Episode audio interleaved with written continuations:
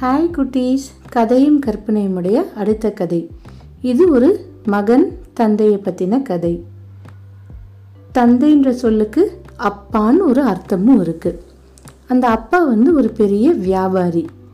வியாபாரினா business man அவர் business பண்ணிட்டு இருந்தார். என்ன பிஸ்னஸ் தெரியுமா?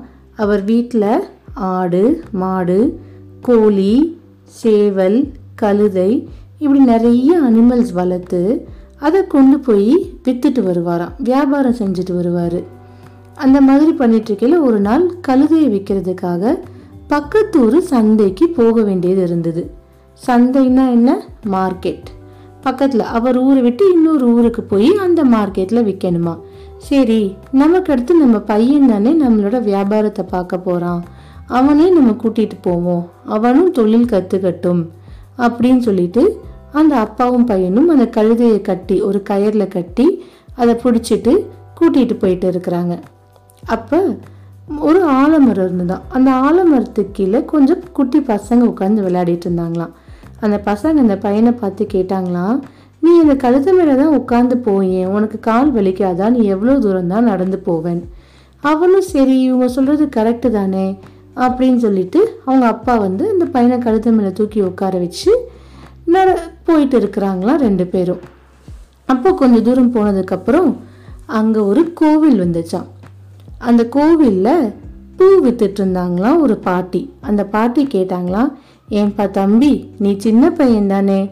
நீ நடந்து போகலாமே. உங்கள் அப்பாவை கழுத மேலே உட்கார சொல்லு. உனக்கு கால் வலிக்கும் அது. ஆனால் உங்கள் அப்பாவுக்கு கால் வலிக்கும் இல்லையா? அப்படின்னு சொல்கிறாங்களாம் இந்த பையன் ஆமாம் இந்த பாட்டி சொல்கிறது கரெக்டு தானே? நம்ம அப்பாவுக்கு கால் வலிக்குமே அப்படின்னு சொல்லிட்டு அவன் கீழே இறங்கிட்டு அவங்க அப்பாவை கழுத மேலே உட்கார வை உட்கார சொல்கிறாராம் உடனே அவங்க அப்பா கழுத மேலே உட்காந்துட்டு போயிட்டே இருக்கிறாங்களாம்.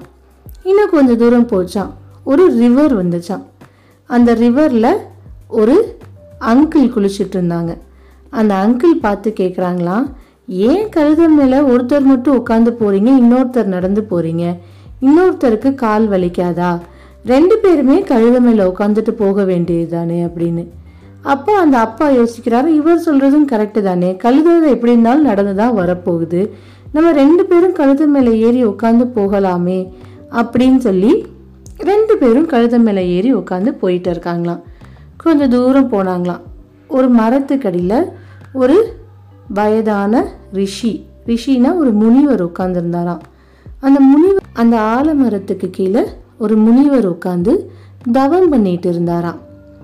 அந்த முனிவர் வந்து அந்த அப்பாவையும் பையனையும் பார்த்து கேட்குறாரா ஏன்பா தம்பி இப்படி வாயில்லா ஜீவன் மேலே ரெண்டு பேர் உட்காந்து போகிறீங்களே அது உங்கள் வெயிட்டையும் சேர்த்து சுமந்துக்கிட்டு நடந்து போகணும். அதால் முடியுமா? அதுக்கு வலிக்குது கை வலிக்குது கால் வலிக்குதுன்னு வாயை திறந்து சொல்லவாது முடியுமா? அதை ஏன் இப்படி கொடுமைப்படுத்துறீங்க? அப்படின்னு கேட்குறாங்களாம் இந்த அப்பாவுக்கும் ஒன்றும் புரியலையா? அந்த பையனுக்கு ஒன்றும் புரியலையா? என்னடா உலகம் இது? நான் மட்டும் உட்காந்துருந்தா அப்பாவை நடக்க விடுறியே அப்பா கால் வலிக்காதான்னு கேட்குறாங்க சரி அப்பா மட்டும் உட்காந்துருந்தா சின்ன பையனை நடக்க விடுறியே சின்ன பையனுக்கு கால் வலிக்காதான்னு கேட்குறாங்க ஒருத்தர் மட்டும் போனால் ஏன் ஒருத்தர் மட்டும் உட்காந்து போறீங்க? ரெண்டு பேருமே கழுத மேலே உட்காந்து போகலாமேன்னு கேட்குறாங்க ரெண்டு பேர் உட்காந்து போனால் அந்த கழுத பாவம் இல்லையா? அது ஒரு வாயிலா ஜீவன் இல்லையா? அது மேலே ரெண்டு பேர் போய் அந்த கழுதையை டார்ச்சர் பண்ணுறீங்களேன்றாங்க என்னதான் பண்ணுறது எனக்கு ஒன்றுமே புரியலை. அப்படின்னு ரெண்டு பேருமே சோர்ந்து போயிடுறாங்களாம். இந்த கதையிலேருந்து உங்களுக்கு என்ன புரியுது? உங்கள் மனசுக்கு என்ன பிடிக்குதோ உங்கள் மனசுக்கு எது கரெக்டுன்னு படுதோ அதை நீங்கள் செய்யுங்க. இந்த உலகத்தில் இருக்கிறவங்க எல்லாரும் அவங்கவுங்க கருத்தை தான் சொல்லுவாங்க. ஆனால் அது எல்லாத்தையுமே நம்ம ஃபாலோ பண்ணணும்னு அவசியம் இல்லை. ஏன்னா இப்போ ஒருத்தவங்க ஒரு கருத்து சொல்கிறாங்கன்னா அது அவங்களுக்கு சரின்னு படலாம் அவங்களுக்கு சூட்டபிளாக இருக்கலாம். ஆனால் அதே கருத்து இன்னொருத்தவங்களுக்கு சரின்னு படாது இன்னொருத்தவங்களால செய்ய முடியாது. என்னால் நல்லா ஓட முடியும்னா நான் ரன்னிங் ரேஸ் தான் போகணும். நான் போய் பாட்டு பாடுற இடத்துல நின்றுட்டு நான் ஒரு சிங்கிங் காம்படிஷன் போயிட்டு நான் தான் ஃபஸ்ட் எல்லாரும் சொன்னாங்க அதனால தான் நான் சிங்கிங் காம்படிஷன் வந்திருக்கேன். எனக்கு தான் ஃபஸ்ட் ப்ரைஸ் கிடைக்கும்னா எனக்கு கிடைக்குமா? எனக்கு தான் பாடவே தெரியாதுல்ல? ஆனால் என்னால் வேகமாக ஓட முடியும். இதுவே நான் ரன்னிங் ரேஸ் போனேன்னா வேகமாக ஓடி அதில் ஃபஸ்ட் ப்ரைஸ் வாங்கலாம் கரெக்டாக அந்த மாதிரி தான் உங்களுக்கு என்ன தேவையோ உங்களுக்கு என்ன வேணுமோ அதை நீங்கள் தான் டிசைட் பண்ணணும். அடுத்தவங்களோட டெசிஷனுக்கு நம்ம போகக்கூடாது.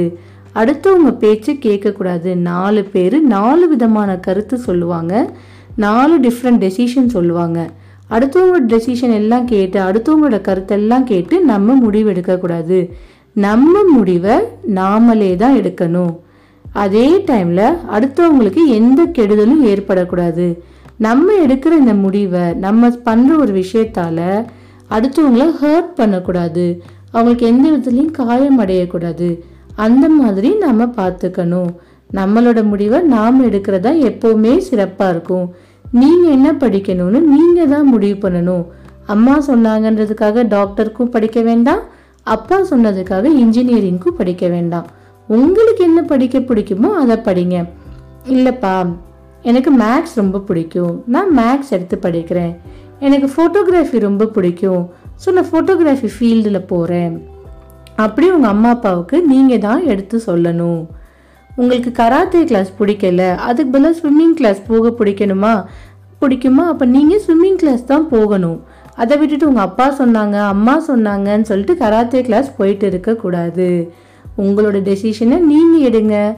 அதை உங்கள் அம்மா அப்பாவுக்கு புரியுற மாதிரி சொல்லுங்கள் ஓகேயா பை பை குட்டீஸ்.